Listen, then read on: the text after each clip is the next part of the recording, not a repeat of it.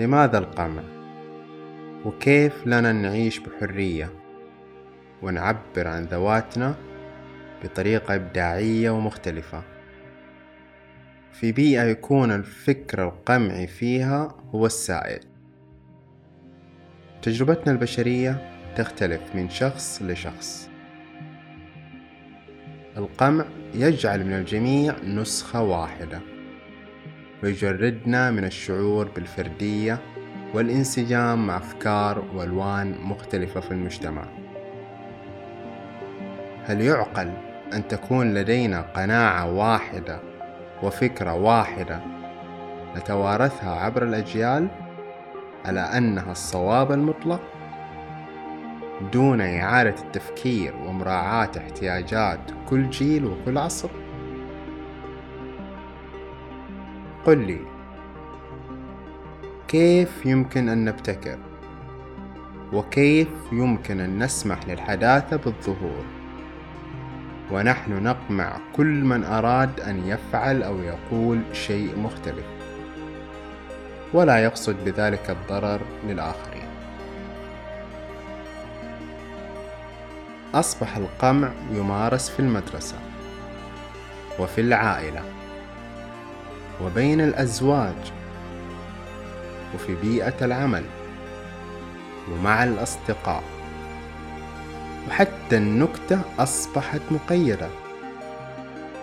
صار القمع وسيلة لفرض القوة والسيطرة وأصبحنا بذلك نتجرد شيئا فشيئا من إنسانيتنا. أصواتنا أصبحت مسروقة. وقدرتنا على البوح بما نعتقد أنه تصرف خطأ. أصبح خطير. لدرجة أن هواتفنا الذكية تحولت لمكان جديد لممارسة القمعية.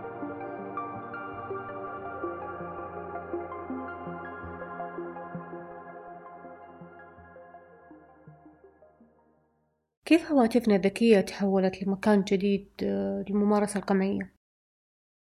طبعا مع كل ترند بي بيصير مثلا في تويتر آه بنلاقي فرصة لأشخاص آه مختلفين.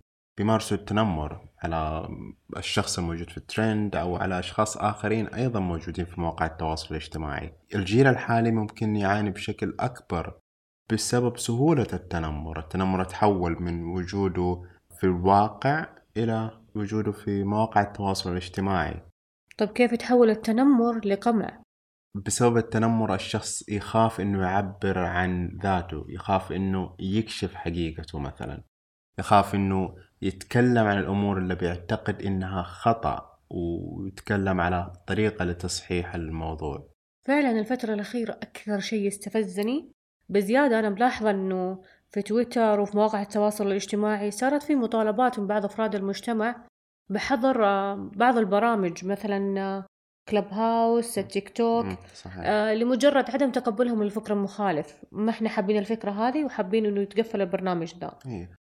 ما تعودنا على إنه آه، نستخدم هذا التطبيق. مجرد إنه الجيل الجديد صار يحبها صرنا نعتبرها تهديد إنه هذا الجيل ما هو عارف مصلحته. نوعا ما بنشوف إنه الجيل الأكبر هو دائما المراقب للجيل الأصغر وهو دائما يعرف مصلحة الجيل الأصغر.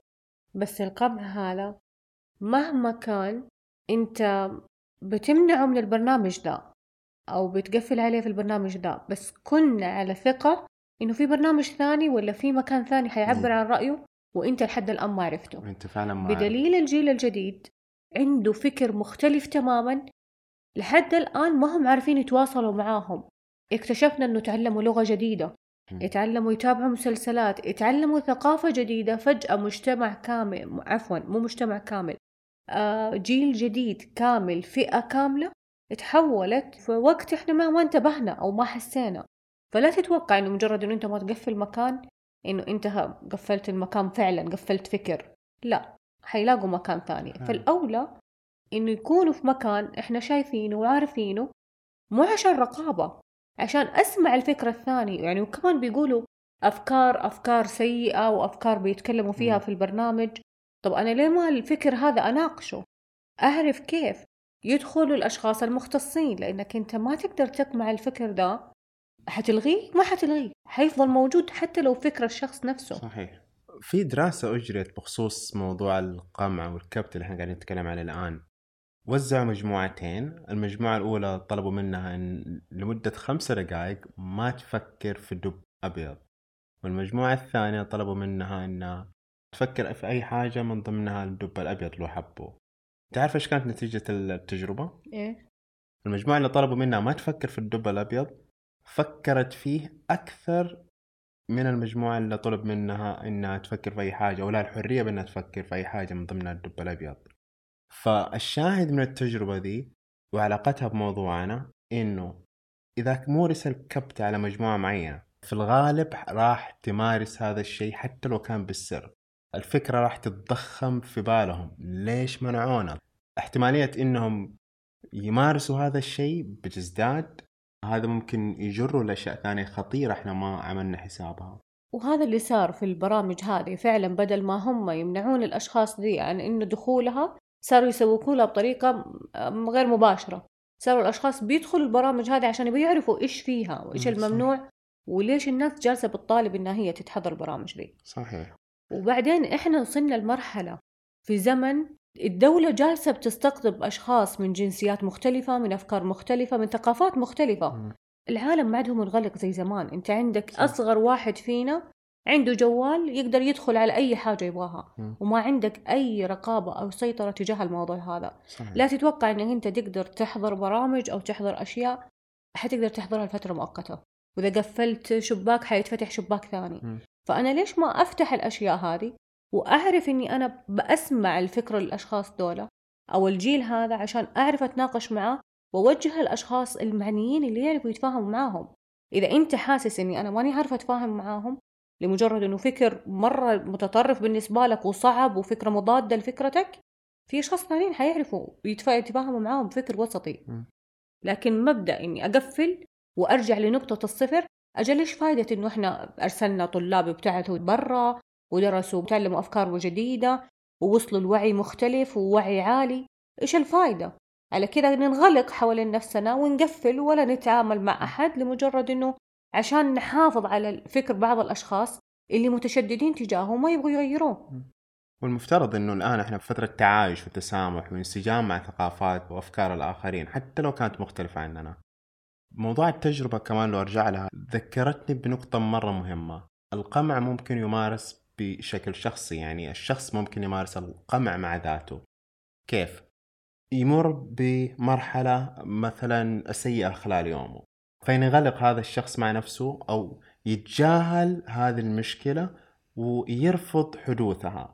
فهنا في قمع لفكرة ولمشاعر معينة ما سمح لها بالظهور. شعور منه بأنه هذه الطريقة راح تسهل عليه آه، يومه وراح تخليه يتناسى يعني ويكمل باقي يومه. من الأساليب الثانية اللي المجتمع بيمارسها علينا شخص لو توفى له حبيب.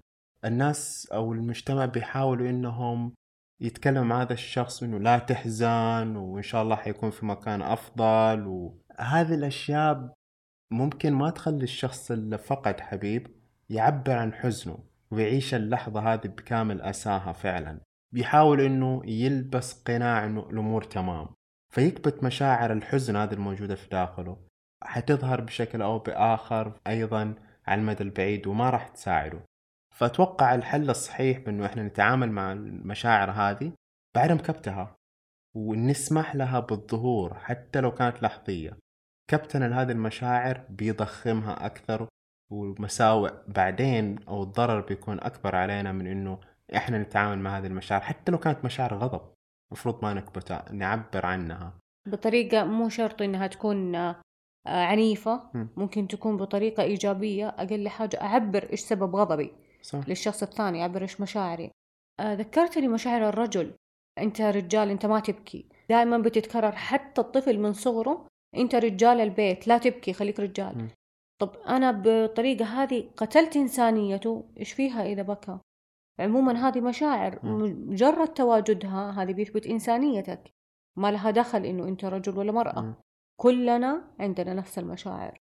فلو ما طلعت إحساس العار وإنه أنت لازم تقمع مشاعرك حتى مشاعر الحزن طب إذا أنا ما جلست حتى مع نفسي لا أنا رجال حتى مع نفسي ماني قادر أبكي. مم. ماني قادر مع أقرب الناس لي مع زوجتي مع أمي مع أختي مع مين ما يكون عندي. ماني قادر أفضفض وأبين إني أنا والله ضعفت في لحظة من اللحظات. طب على كده أنت مجبور تلبس قناع طول حياتك وتقمع المشاعر دي. فشوفي قوة تأثير الفكرة القمعي كيف بتوصل معنا لحد غرفة النوم وإحنا لوحدنا. نظل نتمسك بفكرة إنه لأ إحنا المفروض ما نبكي كرجال. من ضمن المواقف اللي إحنا بنمر فيها كمان مع عائلاتنا بعد ما تصير مشكلة مثلا صارت مشكلة بين أفراد العائلة تلاقي بعضهم يقولوا خلاص طنشوا الموضوع آه، لا تفتح الموضوع أو لا تزعلوا فلان لو فتحتوا الموضوع آه، فلان حيزعل لا تسووا مشاكل. فكومة مشاكل تقعد تتراكم تتراكم تتراكم. ما بيواجهوا مشاكلهم مع بعض كعائلة ما بيتكلموا عن هذه المشاكل ما بيسمحوا ما بيعطوا مجال صحي أو بيئة صحية بأنهم يتكلموا في هذه المشاكل ويعالجوها. تتراكم خوف من أنه يخسروا بعض أو خوف من أنه تصير مشكلة أكبر. بيتناسوا أنه التجاهل مو هو الحل. التجاهل راح يضخم أو المشكلة دي بشكل أكبر. مواجهتها هو الحل. مهما كانت قاسية هذه المواجهة لابد نواجه ونتكلم عن مشاعرنا هذه. ولا ما حيكون في حل. الحل حيكون مؤقت. من الأفكار الموجودة عند بعض أفراد المجتمع عدم تقبلهم بأنه الشخص يتزوج حبيبته. ليش؟ إيش العيب؟ بيشجع الزواج التقليدي فعلا ما يسمحوا للشخص الآخر أنه حتى يخلق لنفسه فكرة جديدة أو أنه يتقبل يتزوج حبيبته لا تظل كلنا كذا شوف أنا أقول لك. حاجة تظل هي خيارات الشخص نفسه يعني أنا لو كشخص أفضل الزواج التقليدي أنت حر لكن أنا مو كأب ولا كأم أجي لأولادي لا أنت ما تتزوج عن حب أنت مم. تتزوج برغبتي أنا زواج تقليدي هنا صار قمع. لكن إذا كان صاحب الموضوع نفسه فضل الزواج التقليدي الخيار له هو حر. إيه المفروض يعني إحنا بنشجع على حرية الاختيار في الأول والأخير. ورؤية المرأة في المجتمع أو بعض الأفراد مو عموما بالمطلق بعض أفراد المجتمع بيشوفوا المرأة مكانها تربية أطفالها ومكانها بس في المنزل إنه ولو بحددها يعني مم. روح ارجع المطبخ مكانك في المطبخ. طيب أنت الفكر هذا من فين يتكون أساسه؟ دائما ترجع لنقطة بداية. أنت التفكير متشدد في نقطة معينة. مم. يا عادات وتقاليد متشددة عندك؟ ومن تعرف تخرج من الدائرة هذه؟ أو إنه تشدد ديني بفكرة خاطئة انزرعت في بالك إنه المرأة مكانها هذا المكان وبس. نسيت عن بالك إنه المرأة إنسان. بغض النظر أنت فين تشوفها الخيار يرجع لها هي. فمجرد إني أتدخل في الموضوع هذا وأمنع المرأة إنه هي تروح للعمل ولا تروح تسوي الحاجة اللي هي مم. تحبها اذا أنا قمعت خياراتها. المفترض هي اللي تختار حتى لو اختارت إنه هي تكون زوجة وتكون ربة منزل هي بالاختيار اختارت. ذا. أنا مالي يد فيه. المفترض إنه ما يكون القمع بادي مني. والعادات والتقاليد كمان بتحط المرأة في صورة سيئة مثلا من ناحية لبسها أو إنه أنت عار وأنت حتى ما تقدري تلعبي. والعار هذا برضو وجهها في لبس في لعب آه، في فكر حتى ما. هو مسموح لها إنه هي تفكر بالطريقة اللي هي تبغاها لازم تكون راجعة لشخص وتستشير شخص عشان هو يمشي لها بالطريقة كيف تمشي في حياتها. وبنلاحظ إنه القمع يستمر من مرحلة طفولتنا ل... وإحنا في بيوتنا مع عائلتنا وأصدقائنا إلين نوصل لبيئة العمل مجرد ما إنه الشخص يكون في بيئة عمل ويبلغ عن مشكلة صارت. هذا الأشخاص نسميهم مثلا الويسل بلورز الأشخاص اللي يبلغوا عن مشاكل موجودة في بيئة عمل. آه، يواجهوا كل المخاوف يواجهوا مخاوفهم ويتكلموا عن مشكلة أو عن خطأ قاعد يصير. آه، هذا الشخص بيمارس عليه نوع كبير من ال من ال من القمع. انه أنت ليش تتكلم؟ أنت المفروض تسكت المفروض هذه المشكلة ما تتكلم عنها. أشخاص كثير ممكن يخسروا وظائفهم بسبب إنهم أتكلموا. عن مشكلة صارت في العمل عندهم. وهو خطأ خطأ كبير والمفروض يعاقب الشخص هذا اللي عمل الخطأ ده. فبدل ما يتم حل هذه المشكلة لا يتم إقصاء هذا الشخص اللي تكلم. فبالتالي نلاقي أشخاص كثير في بيئة عمل مو قادرين يتكلموا ولا هم قادرين يفصحوا عن آه، مشاكل موجودة وبيمارس القمع ضدهم. مو مشي حالك خليك زي الباقيين كلنا ساكتين والله خلاص. ويجلسوا مع بعضهم مبسوطين بحياة التذمر إيه. والله أنا صار فيا وأنا صار فيا. طب مو معقولة إنه ولا واحد ولا فيكم واحد. حابب يتكلم؟ يعني في نظام داعمك وفي كل حاجة دعمتك لو شخص واحد يتكلم طبيعي مو زي كذا شخص يتكلم. مم. الحجة حتكون أقوى. إذا أنا بسكت إحساسك إنه أنت متى حتستمر بالقمع هذا؟ وشخص يعني في النهاية غريب وجالس بيقمعك في أقل حقوقك. أنت متى حتعيش إنسان كامل؟ هو بيقول لك خلينا ناكل عيش خلاص آه، يعني خوف من إنه يدخل في المجهول ويخسر وظيفته فخلاص يقول لك أنا أتقبل ال- الواقع الحالي يشوف إنه ما في يده حل. لأنه هنا المدراء بعض المدراء النوعية هذه اللي هي بتقمع الم- المبلغين أو الموظفين أه، بتمنحهم عن مطالبة حقوقهم لأنهم هم حاسين بالنقص من داخل نفسهم فبيعيشوا معاهم دور الدكتاتوري اللي مم. أنا كلامي بيمشي. أنا اللي أتسلط عليهم. وبيضحك وبمبسوط قدام الناس إنه أنا والله شوفوا الطيب. بس في المقابل لا جيت طلبت بحقك ينقلب شخص ثاني شرس جدا. مم. ليش أنت تطلب حقك؟ طب هذا حقي. لو جاء هم لهم أيوه. والله ما, حيسيبوا ينقص حقهم. ما يسيبوا ولا. حقهم. فعلا. نرجع للمرأة. في حاجة ثانية أقول لك. عليها. من الأشياء اللي بتعانيها المرأة المطلقة إن هي بتقمع وتمنع من من عيش حياتها والاستمتاع فيها لمجرد إن أنت طلقتي خلاص حياتك هنا وقفت. خلاص ما تقدري تعيشيها بنفس الطريقة اللي كنتي عايشتها. كأنه الزواج أو الزوج هذا درع لها بيعطيها الحصانة إنه هي تعيش حياتها. حقها في الحياة بمجرد ما تتطلق. حتى لما تبغى تروح عند أحد أو تكون علاقات اجتماعية من الأشخاص أو جيران أو أي حاجة يكون في تحفظ في التعامل معاها بجد بجد يغيب عن بالهم إنه هذا ظرف حياتي ممكن يمر لأي شخص يوقع فيه. ممكن. فمجرد إني أنا أحس الإنسان هذا يستاهل إني أنا أوقف جنبه وأسانده ما أشوفه إنه كأنه عدو لي وكأنه مصدر تهديد لي ويراقبوا حياتهم كيف هذه بتمشي؟ لا كيف لابسة؟ شوف إيش لابسة؟ شوف متى خارجة. بعض الأهل ممكن يمنعوا بناتهم إنهم يطلبوا حقهم في الطلاق إذا كانوا فعلا متأذين من العلاقة. بحجة إنه بتجيب لنا عار. كلام الناس. وكلام إيش يقولوا الناس. علينا الناس إيش يقولوا علينا الناس. كل حياتهم عايشين كلام الناس وإيش يقولوا علينا الناس لحد ما نسيوا هم كيف يعيشوا كيف ينبسطوا والبنت طب هذه المظلومة. حياتها مسروقة من قدام عينها. آه، السعادة محرومة منها. آه، ما عندها خيار. خلاص بتكون مجبرة أو بيمارس القمع عليها بأنه ترضى بنصيبها. دائما يقول لك إذا أرضي بنصيبك. ممكن يكون الأبناء كمان يمنعوا أمهاتهم الأرامل مثلا أو المطلقات من أنهم يتزوجوا. خلاص بعد ما الأم تعبت وربت العيال وصاروا كبار وكذا طب الأم الحين تبي تعيش حياتها تبي تشوف حياتها. الأبناء يقول لك لا ما تتزوج. ممكن نشوف هذه الأمثلة صايرة في المجتمع وحقيقي بتصير في بعض الأحيان. وهنا فعلا يكون جحود من الأبناء تجاه الأم أو الأب إنه خلاص خليهم يعيشوا حياتهم. ليه؟ هذه أنانية. إذا أنا عايش حياتي أنا ماني حاسس إنه عندهم احتياجات. عندهم احتياجات مو شرط أنا أجي أقول لك والله أنا عندي احتياجات لازم أبغى أتزوج. مجرد إني أنا ما وافقت على الزواج أو اتكلمت في الموضوع إذا أنا عندي رغبة.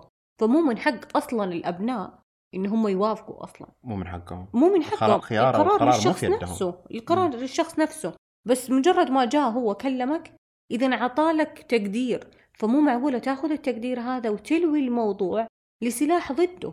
المفترض إنه أصلا يمشي في حياته من غير ما أنت توافق. ترى رأيك من عدمه ترى ما له أي وجود. فأقل حاجة تكون لمسة وطبطبة منك إنه أنت توافق أو تحسسها بالفرح. إنه خلاص أنا موافق عيشي حياتك الله. يوفقك إيش. المانع؟ صح. أنت عارفه مبدأ إنه فكرة واحدة هي الصح والباقي غلط؟ ممكن يكون تشكلت كمان أو ال- ال- المدرسة كان لها دور ما بعرف من بعض المدارس أو بعض المدرسين كان لهم دور في تشكيل هذه الفكرة بحيث إنه بعض المدرسين ما يتقبلوا تنوع الأفكار داخل الصف. الطالب الطلاب كلهم أجوبتهم لازم تكون واحدة طريقة تعلمهم لازم تكون واحدة. لابد يسمعوا كلام المدرس ويطبقوه بالحرف ولا راح يعاقبوا. فموضوع القمع بدأ من المدرسة لكثير من الأشخاص. وصار يمارس في البيت وبعدها يمارس في العمل ويمارس مع العائلة أيضا. وما يحس إنه هو خطأ. شايفينه فكرة متقبلة وصحيحة. خلاص استمروا عليها.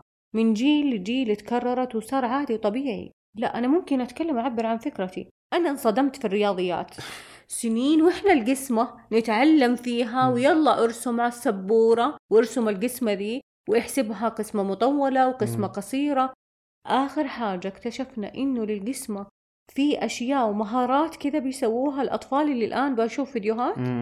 أنا مصدومة طب هذه فين كانت؟ ليش ما علمونا كذا ليه ما؟ علمونا كذا؟ فعلا العلم صار بمتعة لأنه دائما بتثبت في بالك الشيء اللي أنت بتاخذه بمتعة مم. أسلوب التلقين وأسلوب إنه هو الكتاب بيقول كذا وامشوا زي ما بيقول الكتاب. ما بيثبت بدليل إنه كثير لحتى الآن جدول الضرب ما هم حافظينه. أنا واحد منهم وأنا بصراحة. كمان. فأنا جالسة بقول لك من باب إنه فعلا معانا إحنا عانينا. الرياضيات ما هي بالمادة اللي هي فعلا حاجة جامدة لازم أنت تحفظها بالطريقة دي. لا ممكن تكون ممتعة بس مع المعلم الممتع اللي بيستقبل الأفكار من الأشخاص الآخرين مو بس الرياضيات مواد كثير لا إحنا كنا مثلا نتعلم الرياضيات كمادة جافة بس آه، نحفظ ونذاكر للاختبار. أنا ابدا ما كنت أتوقع إنه وقت دراستي ما كنت أتوقع إنه ممكن حاحتاج الرياضيات بالشكل هذا في حياتي الواقعية.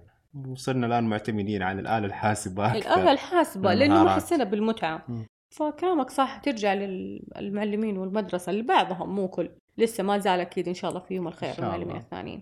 وكمان الأطفال. في مرحلة الطفولة لما الأهل بيقولوا للطفل بس يا ولد لا تجلس تتشاقى لا تكسر التحف خلاص اجلس عاقل. قوم اجلس مع الأطفال. لا تتكلم لا- مع الكبار لا صح؟ تتكلم مع صح الكبار، لا أيوة، تتكلم مع. الكبار. خليك محترم لما حد يجي يكلمك رد على قد السؤال مم. ولا تكثر كلام. خلقنا جيل نشأ على مبدأ إنه ما بيتكلم. حتى م- كنا بنشوف مقابلات في التلفزيون لما بيسألوا شو اسمك يسكت الطفل مم. بعدين جات فترة شفنا تحول مرة كبير لما بيجي يتكلم مع الأطفال بيلاقوهم منطلقين بيتكلموا وبيعبروا عن نفسهم وبيغنوا ما حاسين بخجل هنا؟ أسلوب التربية ثقافة التربية مم. الأشخاص ال- نفس ال- ال- البيئة العائلية اللي في البيت سمحت للأطفال إنهم يعبروا عن ذاتهم ثقافة وفكر الآباء صار فيها وعي مختلف عن الأول المهم إحنا ما إحنا جالسين بنقول إنه في أشخاص عندهم وعي وفي أشخاص ما عندهم وعي. مو غلط. كلنا نبدأ من نقطة معينة. ما في شيء متأخر. أنا أقدر أتعلم أسلوب جديد حتى لو ولدي كبير. بس أقل حاجة عشان أنا اتدارك اللي صار من قبل. بنلاقي أطفال في المطاعم بيجلس يسوي إزعاج بطريقة اللي درجة أنت مصدوم. إنه الطفل ليه جالس بيسوي زي كذا؟ يعني ما هو حاجة طبيعية. اللي بيجلس يجري يجري ويتسدح في السوبر ماركت ويجلس يصرخ. تطالع ما هو شيء طبيعي ما يبغى حاجة وما هو أسلوب لعب اللي طبيعي لطفل. هنا الكبت صار. لما. إنت منعته هو يلعب ويخرج طاقته لما بيخرج برا فرصة. كأنه إيه اتفلت والأم تتحط الأم ولا الأبو مو بس الأبو كمان خارج. المسؤوليه بتتحطوا في مواقف محرجة عشان إنتم ما فرغتم الطاقة هذه بطريقة صحيحة. خليهم يلعبوا في حدائق. خليهم يلعبوا في الأماكن المخصصة. في حضانات الأطفال. الطيارات. خذ لك على صراخ في الطيارات. أكثر مكان بصراحة مزعج بالنسبة لي الأطفال. وبرضه ترى يا. عزيز مو كله على الأطفال ولا على الأهالي. بعض الناس ما تتقبل إنه هذا طفل. يعني لما يجيك طفل رضيع. طبيعي إنه هو يبكي. فأنت تحرج أهله تجلس طول الوقت تطالع فيهم ولا تشيل وتحط فيهم ولا ليش هو الطفل جالس بيبكي؟ ولا خلاص ازعجتونا لا أنت لما دخلت مكان منغلق في طيارة أنت متوقع إنه أنت حتدخل مع عائلات. هي ما هي طيارتك الخاصة. صح. فلذلك كن إنساني وتقبل إنه في عائلات بتواجه الموضوع هذا وصدقني هم محرجين ومنزعجين أكثر منك. في موقف إنه الناس كلها بتطالع فيه مم. صدقني مو أنت الوحيد اللي بتطالع فيه أكيد أشخاص ثانيين. فقدر الموضوع هذا. بخصوص موضوع تربية الأطفال أنت عارف أنه البعض ممكن يتأثروا بكلام أصحابهم في المجتمع أو الكلام اللي ينقال في المجالس عن طريقة تربية الأطفال أو التعامل مع الزوجة أو أيوة. الوالدين بشكل عام ممكن يتأثروا بالطريقة اللي المفروض يربوا فيها أبنائهم. يكون في فكرة متقبلة في المجتمع أنه هذه هي الطريقة الصح. ممكن الفكرة دي تكون مم. بس متقبل على أساس أنه هي الصح. تلاقي الأب أو الأم يمارسوا نفس الأسلوب اللي سمعوه من في المجالس. كيف إنهم ربوا أبنائهم أو كيف إنهم يتعاملوا مع زوجاتهم. بيصير في نوع من القمع هنا على الأطفال ممكن في تشدد في التعامل معهم. فبتظهر بعض السلوكيات الخطأ والسلوكيات اللي بتعبر عن كبت. زي ما ذكرتي الطفل يخرج للسوق ويبدأ يصيح ويبدأ إنه حركة تكون آه، متزايدة بسبب إنه في أفكار معينة اعتبروها إنه هي الصح. وفي الحقيقة هي خطأ في طريقة تربية الأبناء. بس هي هذا مثلك مو بس القمع على الطفل نفسه القمع على نفس الرجل ولا الأم على الأب أو الأم. في طريقة تربيتهم أنت لازم تربي بالطريقة ذي. أو مم. أنت هل الزوج لا تعامل زوجتك بالطريقة هذه حتتعود. والله تاخذ على الموضوع مهم. لا تدلعها. فهنا قمع يعني مو من الطرفين. قمع على الطفل لأنه هو بيتمارس عليه القمع فبيمارسه على طفله. صح. عشان يرضي المجتمع. وإن كانت تتذكري قلت في مقدمة الحلقة بأنه القمع صار آه، يمارس على هواتفنا الذكية. مثال عليه اللي بنشوفه في تويتر. حسابات كثير تحاول أنها تخون أي شخص يتكلم في موضوع معين فقط لأنه عبر عن رأيه. أو تخونه في وطنيته مجرد أنه طلب تصحيح أمر معين. مهما كان هذا الأمر بسيط. فهجوم يكون على هذا الشخص. أحيانا مطالبات بالقبض ليش مجرد إنه هذا الشخص أتكلم أو قال إنه هذا خطأ أو عبر عن رأيه أنا أحس إنه الأشخاص اللي زي كذا يكون في جهة محركتهم مم. كيف في جهة محركتهم؟ أنا لما أجي أقول لشخص إنه أنا عندي الحاجة دي مو مظبوطة إذا أبغى أنا أصحح شيء أنا مو ضد المكان ولا ضد الخدمة مم. أنا أبغى أصححها عشان أشوف بلدي في صورة أفضل مم. فالأشخاص اللي جالسين بيقمعوا الأشخاص هذولا همهم إنه دائما يصير كبت عند الشخص إنه أنا الخدمة سيئة أنا التصرف هذا مو عاجبني مم. فيصير عندهم احتقان مم. فكثر الاحتقان يوصلهم لمرحلة إنه يكونوا فريسة سهلة الجهات الثانية اللي تبغى تتوجه لهم وتبغى تستخدمهم مم. تقدر تستخدمهم ب- بسهولة ليش؟ لأنه إحساسهم بالظلم الزائف اللي جهات هذه الخارجية هي اللي زرعته فيهم ممكن. بإحساسهم بالقمع اللي أصلا مو متواجد أنا لما أقول لك خدمة مي موجودة إذا الحل بسيط. جهات كثيرة موجودة في مواقع التواصل الاجتماعي. كل الجهات الحكومية الآن في عندها مواقع في التواصل الاجتماعي في تويتر خصوصا. فإذا أنا قادر أتوجه وبيستقبلوا الخدمات وال- والطلبات في تصحيح أي حاجة. م. بس أهم حاجة طول ما أنا بأسلوب أطلبها طول ما إني أنا ماشي على النظام. م. أنا لما بجي بتكلم في النهاية هذا الشخص بيخدمني بس مو واقف ضدي. أنا لما بجي أتكلم معاه ما بتكلم معاه من أسلوب قلة أدب وأمر. إنه أنت مجبور تسوي لي كذا. لا. صح. أنا أسوي لك فعلا هي خدمة بس اتعامل معي باحترام. يجي قيسها على نفسك. أنت لما حد يطلب منك حاجة قيس الأسلوب. أنا أبغى بالأسلوب الراقي. الحاجة اللي ما ترضاها على نفسك لا ترضاها على ال- الجهات الثانية. بسبب تصرفات هذول الأشخاص في مواضيع آه، مطالبات القبض على مواقع التواصل الاجتماعي صار بيمارس ضغط كبير على الأفراد من ناحية حرية التعبير. يا أخي تخيل حتى النكتة حتى النكتة محرومين إنه إحنا ننكت بكل حرية. لا خلاص ما على كيفك ما لازم تنكت. صار في العادات. والتقاليد تقول إنت لازم ما تنكت خلاص. مع إنه مع إنه كلنا يعني جيلنا بالتحديد عاش أو إنه نشأ على آه، مسلسلات فكاهية من أبرزها طاش مطاش. هي صح. فضحكنا وطاش مطاش كان بيعالج قضايا وكان بيسلط الضوء على قضايا اجتماعية وكان بيقول إنه هذا خطأ. بالفكاهة كنا بنضحك. وفعلا مورس عليه الضغط هذا أو كان أو واجه ضغوطات وانتقادات كبيرة وحتى مطالبات. أيوه في الفترة الأخيرة حتى صح. مطالبات بالقبض. لكن تبين إنه في الأخير ما عمل شيء خطأ. كل اللي سواه إنه نكت. يعني ضحكنا على واقعنا. وفي نفس. الوقت واقع سيء. وكمان حتى ال... لما نجي نتكلم عن الواقع نتكلم عنه بشكل سيء ودراما حزينة ننكت شوية عادي. النكته صارت مسلوبة حقها ما. نضحك. الواحد فعلا يخاف إنه يقول حاجة حتى لو كانت تضحك بحجة إنه ممكن أشخاص ثانيين يهجموا عليه وي- ويبدأوا يقولوا عليه أشياء مختلفة أو حتى إنهم يشكوا آه، في وطنيته يشكوا في دينه ويشكوا حتى في انتماءاته. أصلا في كل دول في كل دولة عندها مظاهر اجتماعية سلبية وتحاول تتداركها. فما هو خطأ؟ ادعاء المثالية أنتم كمجتمع بتصوروا الم... أنه إحنا كل حاجة في مجتمعنا تمام مثالية لا مم. لأنك أنت كبرت وصلت في نضوج وفكر أكيد الأشياء اللي لما كنت أنت صغير ولا شباب. في أشياء ما كانت عجبتك أكيد لو جاء أحد قال لك إنه هذه الأشياء وعاك في الفترة هذيك كنت حتنبسط. طيب ليه ما تخلي الجيل ده ولا الأجيال اللي جاية تتدارك الموضوع بالفكاهة ومو كل حاجة صعبة أنا أجي أقول لك أعلمكم بأسلوب التعليم لازم كذا خطأ. لا تسوي كذا لا أسوي كذا. لا في أسلوب تعليمي بطريقة كوميدية بطريقة إني أطرح الموضوع بس ما أحسسك إني أنا جالس بنتقدك. بطريقة كوميدية. تقبلوا النقد تقبلوه حتى لو بطريقة فكاهة تعرف أكثر ناس ممكن آه، بيعالجوا القضايا الاجتماعية بطريقة الفكاهة ال stand-up comedian. هذول الأشخاص الكوميديين اللي بيتكلموا على stage يكونوا في منصة ويتكلموا على مواقف معينة اجتماعية. آه بدأت تبرز هنا كثير عندنا في السعودية. لأنه ممكن ذيل كمان يواجهوا انتقادات أكيد كثير منهم واجهوا تلاقيهم قبل كمان. كل حلقة يجلسوا. يلا. هذا صح؟ لا لا لا, لا انتبه انتبه انتبه. حيسوي لنا مشاكل بلاش النقطة دي. كنسل كنسل يا عمي كنسل الطلب. فطب ليه خليهم يعبروا. أب أبسط الأمور خففها على نفسك وإضحك. برضو ترى حتى الإناث عندهم فكر قمعي بيمارسوه على أزواجهم كمان.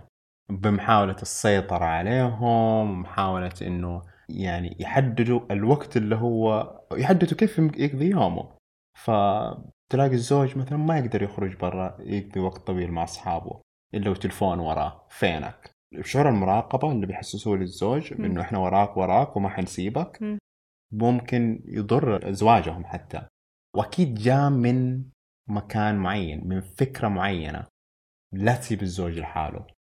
وهذه الفكرة خاطئة. فكرة أن الزوج ممكن إذا تركك بيمارس آه، علاقات مم. وأشياء تكون مم. خاطئة. فمو صح أنه الزوجة تكون مراقبة لزوجها طوال هذا الوقت وما تترك له المساحة والحرية الشخصية له. مهما كان الزوج يحتاج لوقت والزوجة كمان تحتاج لوقت لنفسها. كل واحد يحتاج وقت لنفسه بحيث إنه هواياته الخاصة. يا. قرأت عبارة لجبران خليل جبران كتاب آه، النبي. ما أفتكرها حرفيا لكن بيقول إنه في العلاقات الطرفين بيكونوا زي الوتر يعني. الوتر في العود إذا كان ال- الوترين متشابكين مع بعض نغمة ما حيكون حلو. أو ما حي- ما حيطلع أصلا نغمة حلوة. لكن إذا كان ال- الوترين منفردة بتطلع نغم أحلى. فعجبني الوصف هذا. حرية أو مساحة كافية لكل شخص في العلاقة بأنه يعبر عن نفسه بالطريقة اللي يلاقيها مناسبة. عادي كل شخص يحتاج مساحة شخصية. ممكن تكون صح. والله هذه زي الدائرة المغلقة الزوجة بتراقب زوجها وتقمعه والق- والزوج بيراقب زوجته متى وبيقمعها بنخلص؟ والأب والأم يراقبوا الأطفال وبيقمعوهم. طب متى حنخلص الموضوع صار متوارث. الأحفاد ويلا إيه. وخلصنا خرج الزوج راح لعمله مقموع من مديره. أيوه. خرجوا خرج المدير مقموع من زوجته.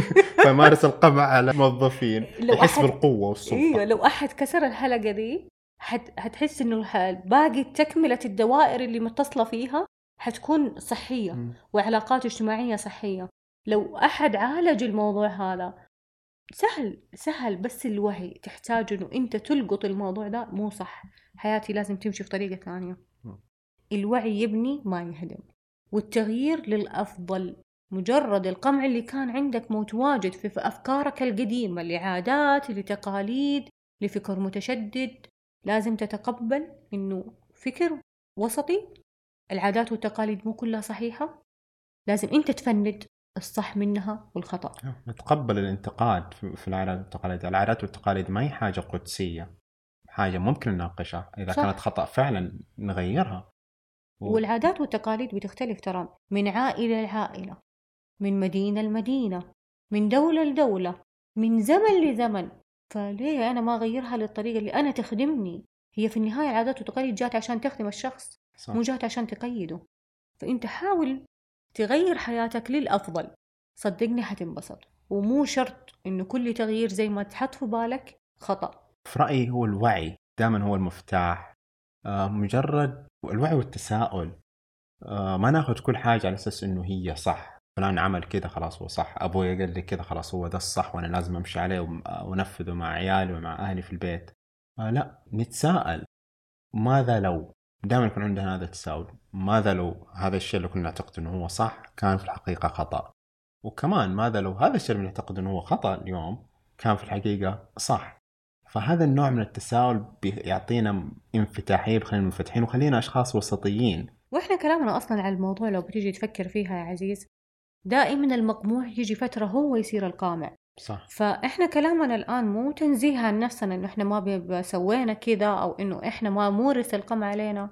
مجرد ان أنت في المجتمع كانت في يوم من الأيام فكرة عندك خاطئة ووجهتها بطريقة خاطئة وما استنتجت إنها خاطئة إلا لما وعيك صار أعلى. صح. ففهمت إنه أنا ليه سويت كده أنا كنت بمشي في سلسلة شايف إنها الصح. وفرض علي المبدأ ذا والمفترض إنه خطأ فلما توعى الآن تدارك الموضوع بدل ما تكون قامع كون أنت الشخص المغير للطريقة الصح صح. في مقولة بالإنجليزي بتقول now is better than never تعمل حاجة الآن أفضل منك ما تعملها على الإطلاق آه، أيوة. استنى المثل عندنا أن تأتي متأخرا أفضل من آه، لا تصل تأتي. متأخرا خير من أن لا أيوة، تصل تمام أيوة. عليك عموما القمع صورة متعددة ولو بنتكلم عليها أشياء كثير بتبدأ من مكان وتنتهي في. مكان وصورها كثير قمع الشخص لأفكاره الخاصة زي ما أنت قلت مم. أو قمع على أساس العرق أو الجنس أو الحالة الاجتماعية أو حتى الفرص الوظيفية ويمارس علينا القمع إذا كانت خياراتنا محدودة وقدرتنا على الاختيار مرتبطة بالخيارات اللي الآخرين بيمنحوها لنا باختصار منفذين لطلبات الآخرين وبنسلم طاقتنا لهم. وفي نهاية حلقتنا نشكركم مستمعينا على استماعكم للحلقة وإن شاء الله تكون أعجبتكم واستمتعتم فيها. كان معاكم عزيز وأمل. في بودكاست إنت صح.